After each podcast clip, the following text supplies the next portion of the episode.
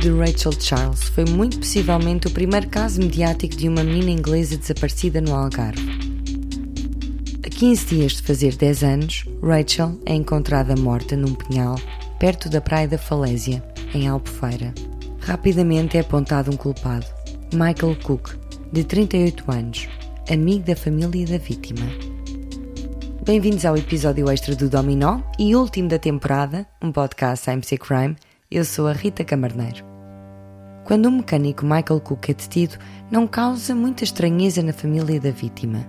Michael, ou Mick, como era conhecido, era amigo de há já alguns anos da família. Inclusive, dois anos antes, tinha estado algumas semanas a viver com eles, com a mãe de Rachel, Carol, o padrasto, Raymond, e a própria Rachel. Mick, eu prefiro, se calhar digo Michael. Michael era divorciado, mas tinha agora uma namorada, que já era mãe de uma filha adolescente quando se juntaram. Viviam juntos, num bairro chamado Branqueira, a 3 minutos de carro do aldeamento de Valnavio. Raymond, o padrasto, quando foi interrogado pela polícia, disse que já não tinha uma boa relação com o Mick, com o Michael. Contou que recentemente tinha havido um atrito num bar de um hotel com pessoas a insurgirem-se contra o Mick, que ele tinha sido muito mal educado e ofensivo.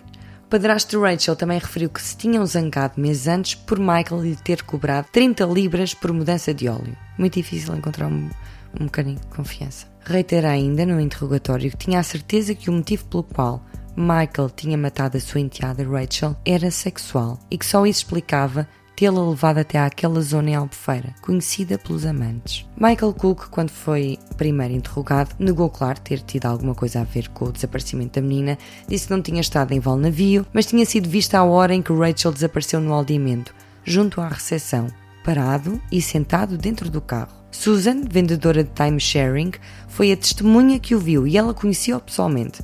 Quando é confrontado com as suas contradições pela polícia, muda os relatos e confessa que de facto foi a Val Navio e comprou um cartão Credifone na recepção. Antigamente as pessoas usavam cabines telefónicas para ligar e era giro e dava jeito aos raptores. É então que num dos interrogatórios, a 4 de dezembro, Rachel faria 10 anos no dia anterior, Michael Cook decide desabafar. E este é o único momento em que Michael confessa o crime e aceita fazer a reconstituição. In loco.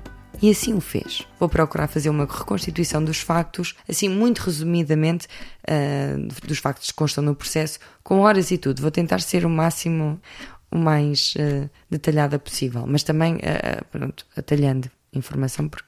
No dia 19 de novembro, perto das 4 da tarde, Michael Cook está a sair da oficina e diz que volta às 5 da tarde. Tinha combinado com um cliente, a essa hora, para arranjar umas coisas no carro, nomeadamente umas riscas de lado que depois até acabou por não fazer porque não.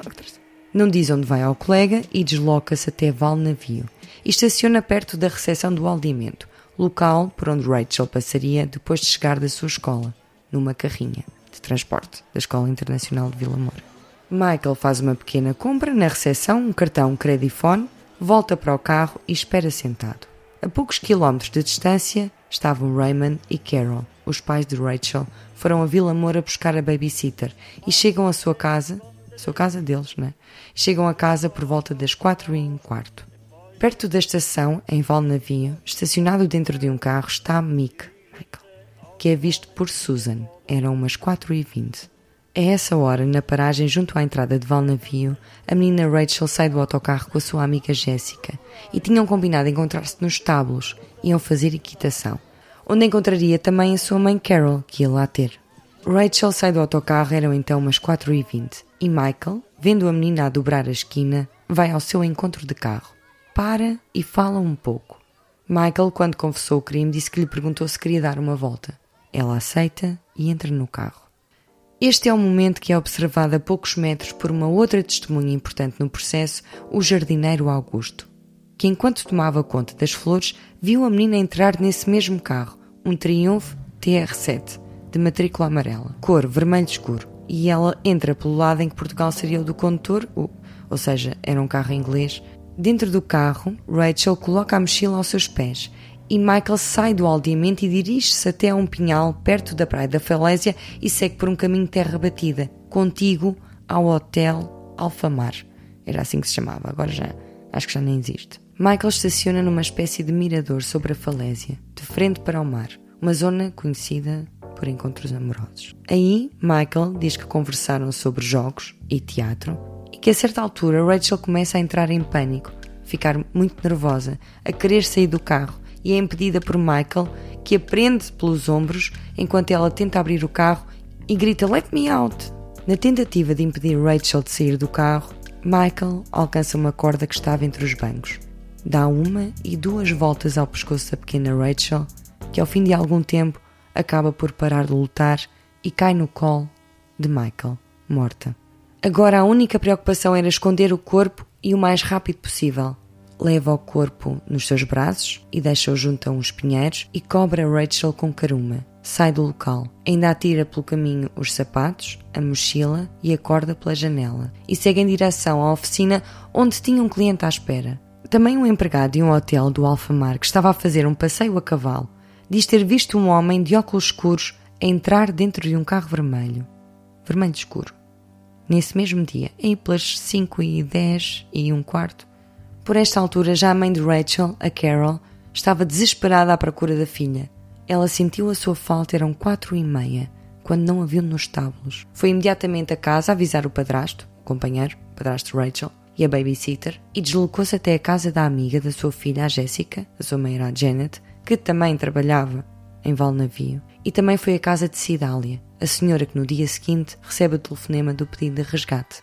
Ainda no próprio dia, a população e a comunidade inglesa principalmente organiza-se em pequenos grupos para procurar Rachel espalham cartazes com a sua cara e procuram-na em várias zonas de Albufeira. No dia seguinte ao desaparecimento da menina, à hora de almoço, uma e meia, um homem inglês liga para o aldeamento Valnavio. Atende a mãe de Jéssica, que também lá trabalhava, e pede para falar com a Cidália. Ao telefone ouve. Hello, Cidália. Listen carefully to what I'm going to say. We have Rachel Charles. We want 300 sterling pounds by Thursday. and the girl will be released. And where do I take the money? We will be in touch again tomorrow with more information. And how do you know my name? I have been told. That is not important. Ah, tenho que me pôr um bocado no papel dele, desculpa. Não, estou a brincar, vá. Mas consegues? Eu não sei quem ele é, mas sim, vai. É a pessoa que... Também é bom não conseguires fazer bem, não é? Hello, Cidália. Ah, okay. ah desculpa. Não, não.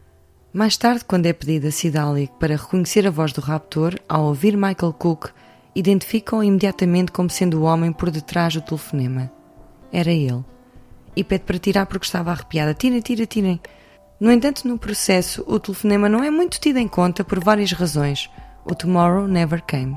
O raptor não voltou a ligar e não foi possível localizar de que cabine telefónica tinha sido feita a chamada. Quando encontraram um cartão de credifone do Michael no carro, também junto da operadora, era impossível perceber o destino das chamadas. Anos 90. Michael confessa num dia, mas depois de falar com o advogado, um dia ou dois, nega tudo. Diz que apenas confessou porque foi coagido pela polícia e que a sua pena seria mais reduzida se confessasse tudo. Alegou ainda ser amigo de Rachel, que já lhe tinha dado boleia e costumava vê-la porque andava na mesma escola que a filha da sua namorada. No entanto, o processo contra Michael já estava a ganhar forma e de que maneira? Quanto aos antecedentes criminais de Michael Cook, ele contava já com algumas penas em Inglaterra, foi condenado a pagar multas e serviço comunitário por furtos, ofensas corporais e falsificação de dinheiro. Houve também relatos de vizinhos que descrevem Michael como uma pessoa muito violenta e assustadora. Já o tinham ouvido a gritar e a bater em portas para mandar calar umas raparigas no prédio onde vivia. Era rude. Pronto, é, é aquele vizinho que ninguém quer ter. No dia 22 de novembro, quando o corpo de Rachel é encontrado debaixo da caruma, Michael Cook dá entrada nas urgências porque encontrava-se muito alterado. Tinha misturado comprimidos com whisky. Estava muito nervoso e agitado, estava fora de si deram-lhe calmantes. Nessa altura também já tinha sido interrogado pela polícia e também podia estar mais nervoso por causa disso. Não é? O conteúdo do carro do Michael, incluindo a roupa que ele terá usado no dia do crime, foi analisado em laboratório. Não encontraram vestígios de sangue nem no canivete nem na roupa e os cabelos encontrados também não conseguiram corresponder de forma clara com os da Rachel. A corda, a arma do crime, também nunca foi encontrada. Apenas fizeram análises a uma outra corda, possivelmente o mesmo rolo, encontrada no carro do Michael, mas também não havia vestígios da vítima. Não havia provas físicas que colocassem Rachel naquele carro. No entanto, muitas foram as coincidências. Embora, tal como a defesa de Michael realce, as provas foram baseadas na oralidade e não houve documentos físicos dos interrogatórios, por exemplo, não há um vídeo, nem um, não houve um gravador, não gravaram a voz, a entrevista, mas era porque o tribunal disse uh, que não havia meios técnicos para isso. A autópsia de Rachel foi algo que a defesa de Michael também focou por não haver um registro do Instituto de Medicina Legal com a data e a hora da sua morte. Esses dados foram impossíveis de determinar porque congelaram demasiado o corpo e não foi possível medir, por exemplo, a temperatura. O congelamento pode também ter uh, ocultado algumas provas. Mas os resultados da autópsia mostram notoriamente que Rachel foi morta por estrangulamento. Não havia sinais de agressão sexual, havia sim alguns ferimentos de defesa passiva, nomeadamente sangue de outra pessoa na unha, no dedo no meio, na mão esquerda. Ao analisarem o sangue, não conseguiram determinar sequer o grupo sanguíneo para fazer corresponder com o de Michael, porque a informação da amostra era insuficiente. Sabem, na altura nem testes de ADN se faziam, normalmente. Já havia, mas eram muito recentes e muito menos uh, não se fazia aqui em Portugal. Não. É uma pena, seria muito mais fácil encontrar o culpado. Até digo que se calhar hoje em dia daria para repetir os testes. Não sei. Se calhar não. Mas também o corpo de Rachel foi cremado. Por isso também já não dava para lá ir. No entanto, este sangue no dedo, na unha de Rachel, poderá ser, a meu ver, a chave do problema. É a prova mais importante para mim. Mas vale o que vale também. Michael Cook, logo após o desaparecimento da Rachel, na segunda-feira, apresentou um arranhão na cara no lado direito. Ele disse que tinha sido numa árvore, mas assim, numa árvore me dá um pneu. Este arranhão, por acaso, consegui ver numa foto que constava no processo e leva a crer que terá sido feito de baixo para cima, o que condiz com alguém de costas a levantar a mão e a defender-se, arranhando o agressor. Eu tentei fazer isso por acaso. Pedi ao meu marido para dar duas voltas e eu tentar defender duas voltas. Numa... Por acaso foi um carregador. Bem, não interessa. Dá para defender. E a forma como o arranhão foi feito leva mesmo a crer que foi de baixo para cima. Este facto, juntamente com as testemunhas oculares que colocam Michael Cook no local e hora do desaparecimento da menina Rachel, levam-me a acreditar que foi ele quem matou. Seguramente. A defesa de Michael Cook recorreu, apontando a falta de provas, uh, por tudo se basear na oralidade e uma série de. Pronto, falta de provas. Mas voltou a perder. Depois, os advogados morreram no acidente automóvel, o que fez com que Michael não continuasse a recorrer, imagino. Michael Cook, depois daquele dia em que confessou o crime, nunca mais confessou nada. Aliás, disse, dizia só que era inocente.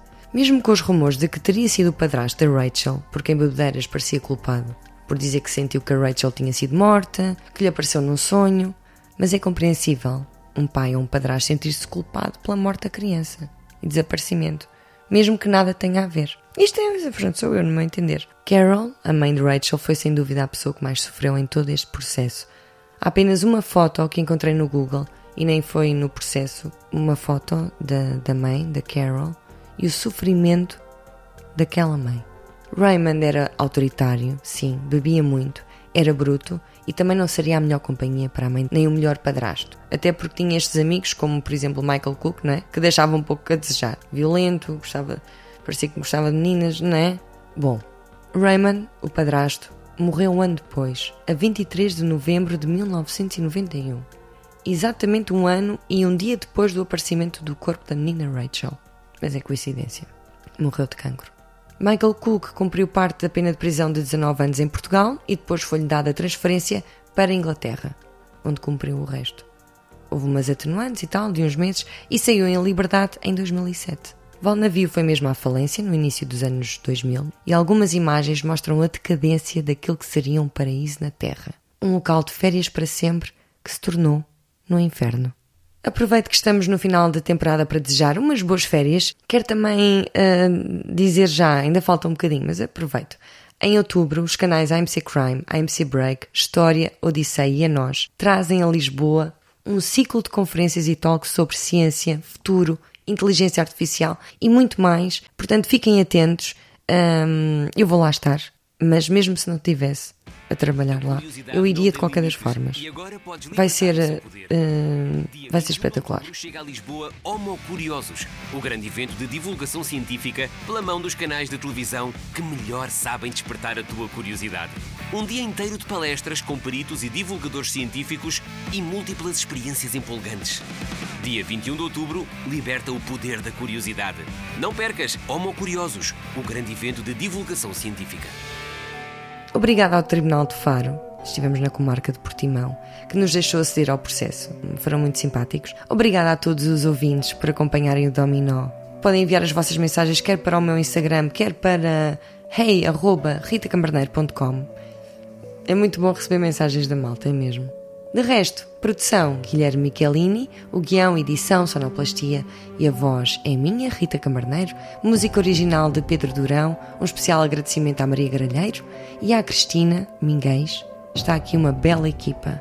E claro, a contar sempre com o AMC Crime. Este foi o Dominó, um podcast da AMC Crime. Eu sou a Rita Camarneiro. Obrigada. Boas férias!